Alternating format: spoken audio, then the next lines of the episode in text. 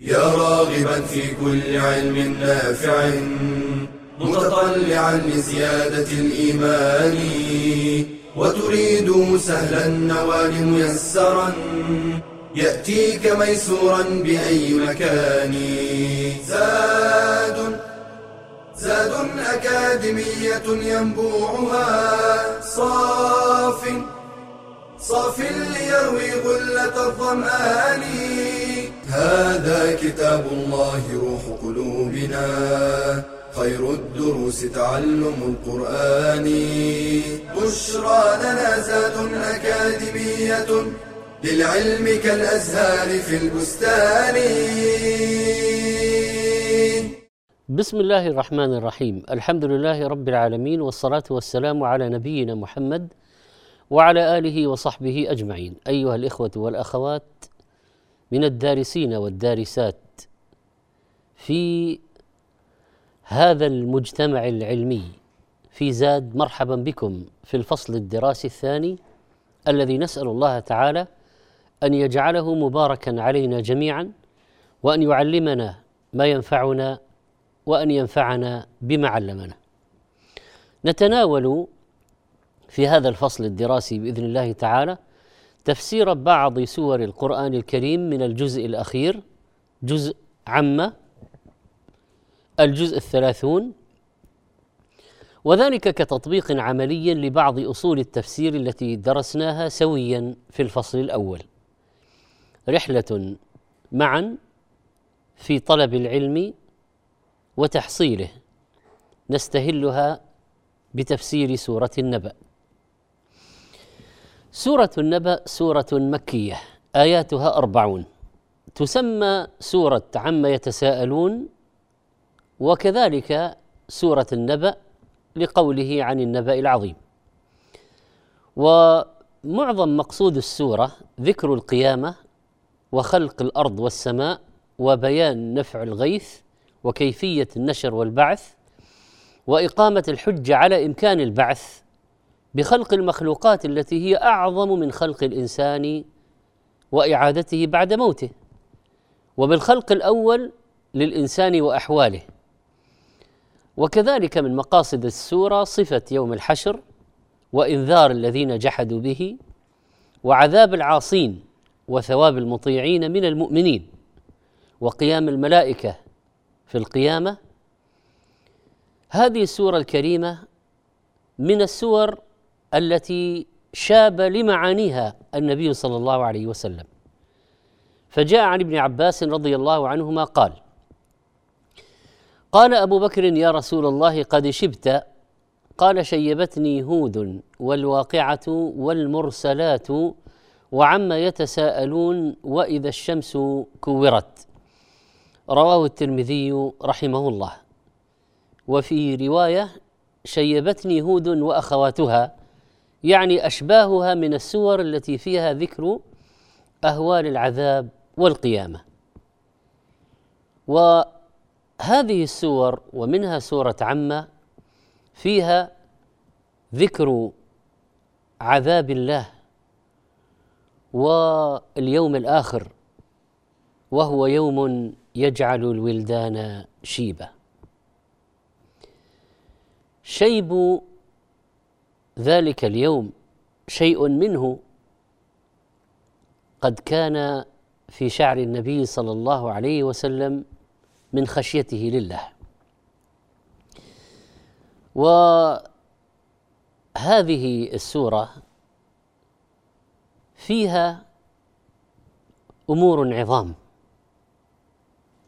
والهم يخترم الجسم مخافة ويشيب ناصية الصبي ويهرموا ومشهد الكفار يوم القيامة وهم يقتادون بالسلاسل إلى النار لا شك مما يدخل الخوف والخشية في القلب.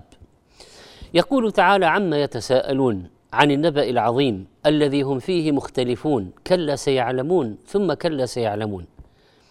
عما أصلها عن ما عن أي شيء. أدغمت النون في الميم عن ما عما وحذفت ألف ما فصارت عما كقوله فيما بما وأصلها فيما بما. وهذا الاستفهام عما عن أي شيء استفهام تفخيم وتهويل وتعجيب من جدال هؤلاء في حقيقة اليوم الآخر الذي ينكرونه وينكرون البعث بعد الموت. عما يتساءلون؟ إن الحق واضح. عما يتساءلون؟ إن القول صدق. إنه من عند الله. لا يمكن أن يحدث تساؤل أي تساؤل شك وتساؤل إنكار في أمر أخبر الله به.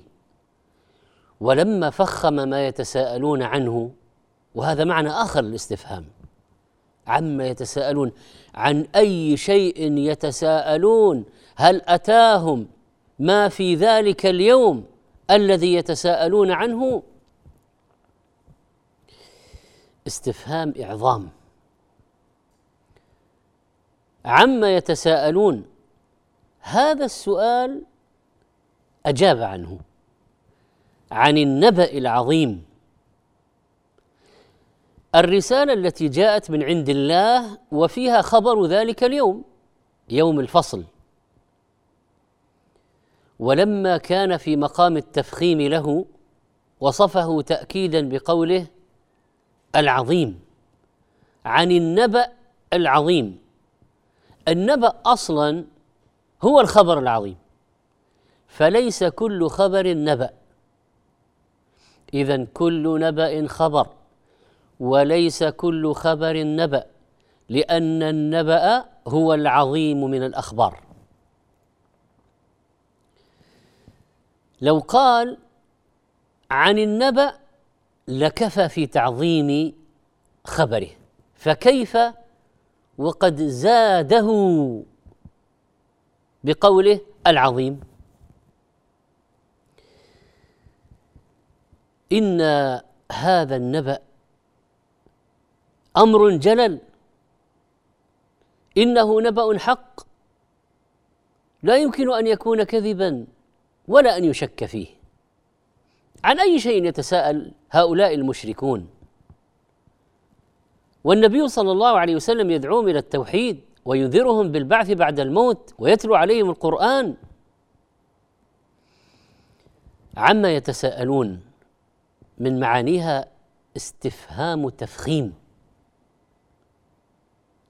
فإنك تقول أي شيء زيد إذا عظمت أمره وشأنه. قال مجاهد والأكثرون عما يتساءلون. المقصود القرآن. وهو النبأ العظيم. بقرينة آية أخرى وهي قوله تعالى قل هو نبأ عظيم والقرآن يفسر بعضه بعضا ويدل بعضه على بعض. إذا عما يتساءلون عن النبأ العظيم قيل هو القرآن وقال قتادة هو البعث. وقوله عما يتساءلون سؤال وقوله عن النبأ العظيم جوابه والمجيب هو الله العليم بالغيب. فإن قيل ما الفائدة أن يورد السؤال ويذكر الجواب معه؟ فالجواب لأن إيراد الكلام في معرض السؤال والجواب فيه لفت الذهن لفت النظر فهو وسيلة لفت الانتباه. وفي هذا مزيد إيضاح وتعظيم لهذا الأمر. كما قال سبحانه وتعالى لمن الملك اليوم؟ ثم أجاب لله الواحد القهار. عما يتساءلون عن النبأ العظيم الذي هم فيه مختلفون. هم البشرية. مختلفون ما بين مؤمن وكافر ومصدق ومكذب. الذين نزل لأجلهم القرآن اختلفوا. واختصموا. فمنهم من آمن ومنهم من كفر. والجملة هذه الذي هم فيه مختلفون جملة اسمية والجملة الاسمية تدل على الدوام والثبات أكثر من الجملة الفعلية. ومعنى ذلك أن الخصومة في اليوم الآخر باقية ومستمرة في هذه الخليقة. الذي هم فيه مختلفون الآن وبعد الآن. هكذا قضى الله أن يبقى في البشر المؤمن والكافر إلى أن يرث الله الأرض ومن عليها. ولما كان من هؤلاء من كفر وشك في ذلك اليوم أو أنكره وجحده توعدهم.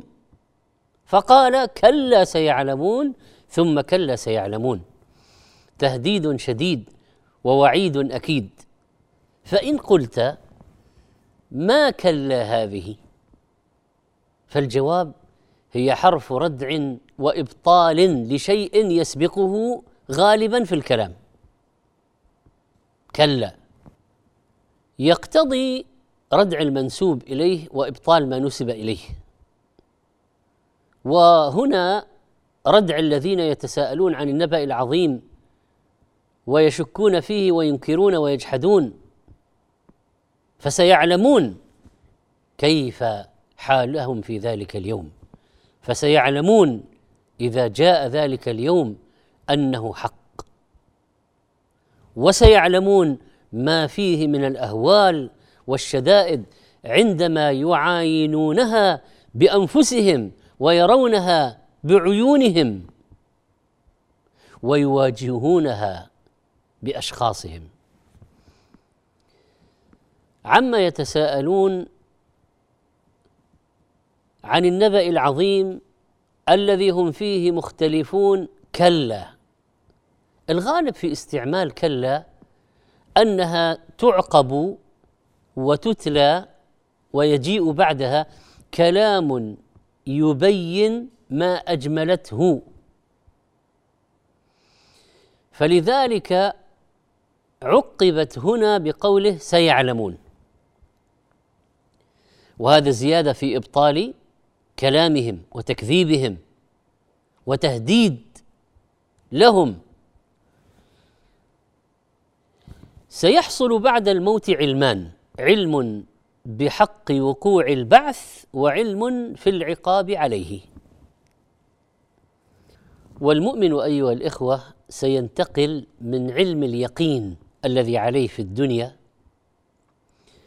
إلى عين اليقين إذا بعث ورأى القيام أمامه إلى حق اليقين عندما يعاين النعيم بنفسه ويتلذذ به. أه نلاحظ أن مفعول سيعلمون قد حذف. يعلم الفعل الواو فاعل. لكن يعلمون ماذا؟ أين المفعول؟ كلا سيعلمون ما سيصيرون إليه.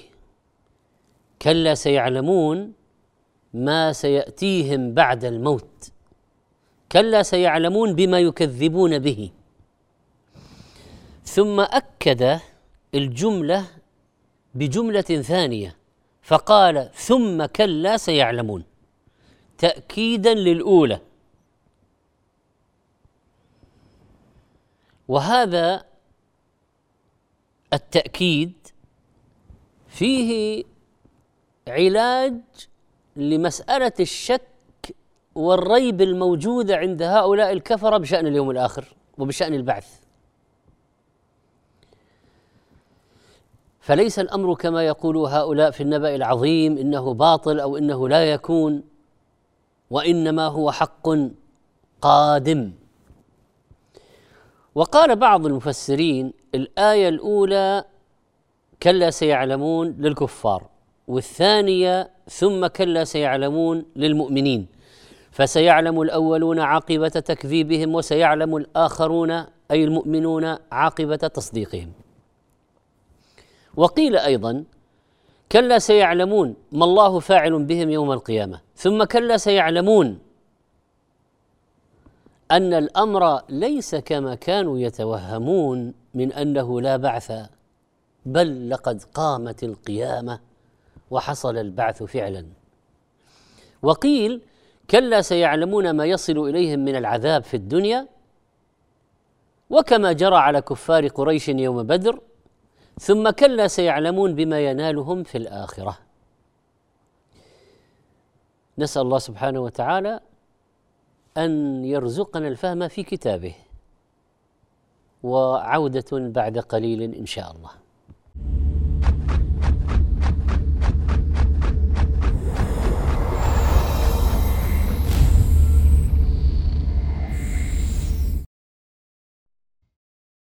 أنيق المنظر طيب المخبر مجالسته أنفع مجالسة ومؤانسته أمتع مؤانسة.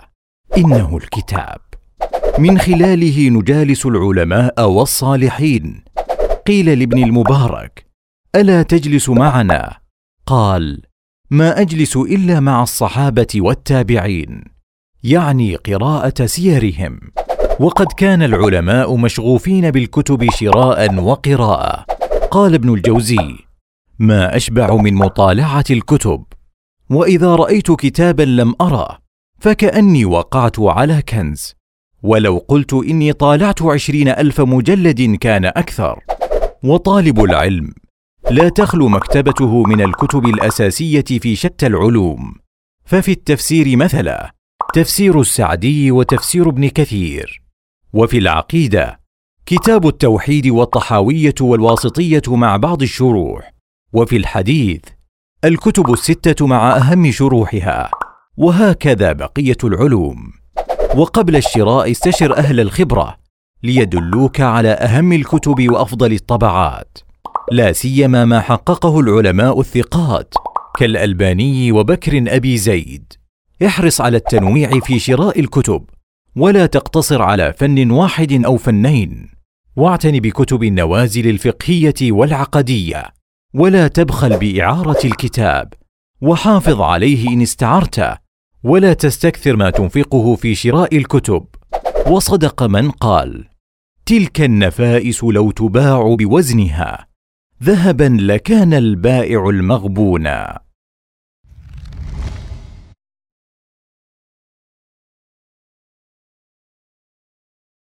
قد خلت من قبلكم سنن فسيروا في الأرض فانظروا كيف كان عاقبة المكذبين.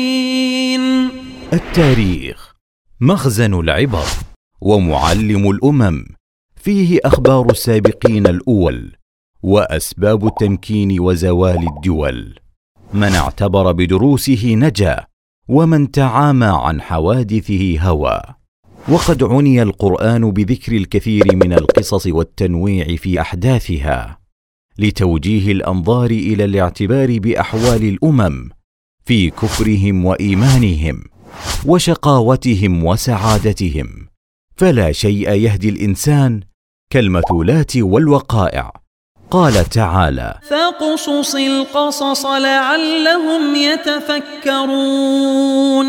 ومن هنا ينجلي للعاقل أهمية العلم بالتاريخ وعلو شأنه فإذا نظر الإنسان إلى أحوال الأمم السالفة وأسباب قوتهم وضعفهم وعزهم وذلهم حمله ذلك على حسن الأسوة والاقتداء بأسباب السعادة والتمكين واجتناب ما كان من أسباب الشقاوة والهلاك والتدمير وأن التحولات في أحوال الأمم من رخاء إلى شدة ومن شدة إلى رخاء. إنما هو من جراء أعمال العباد.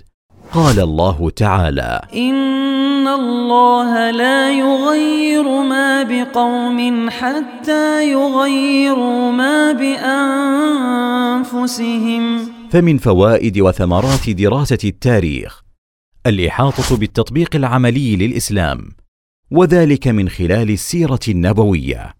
العلم بأن الأمة مكلفة بهدف عظيم وهو عمارة الأرض بمنهج الله تعالى. العلم بأعداء الأمة والعلم بطبيعة الصراع بين الحق والباطل. فهم الحاضر لأن الحاضر جزء من الماضي. فمن لم يعتبر بماضيه لن ينتفع بحاضره. إدراك سنن الله تعالى في هذا الكون وأنها لا تحابي أحدا. قال تعالى فهل ينظرون إلا سنة الأولين؟ فلن تجد لسنة الله تبديلا. ولن تجد لسنة الله تحويلا.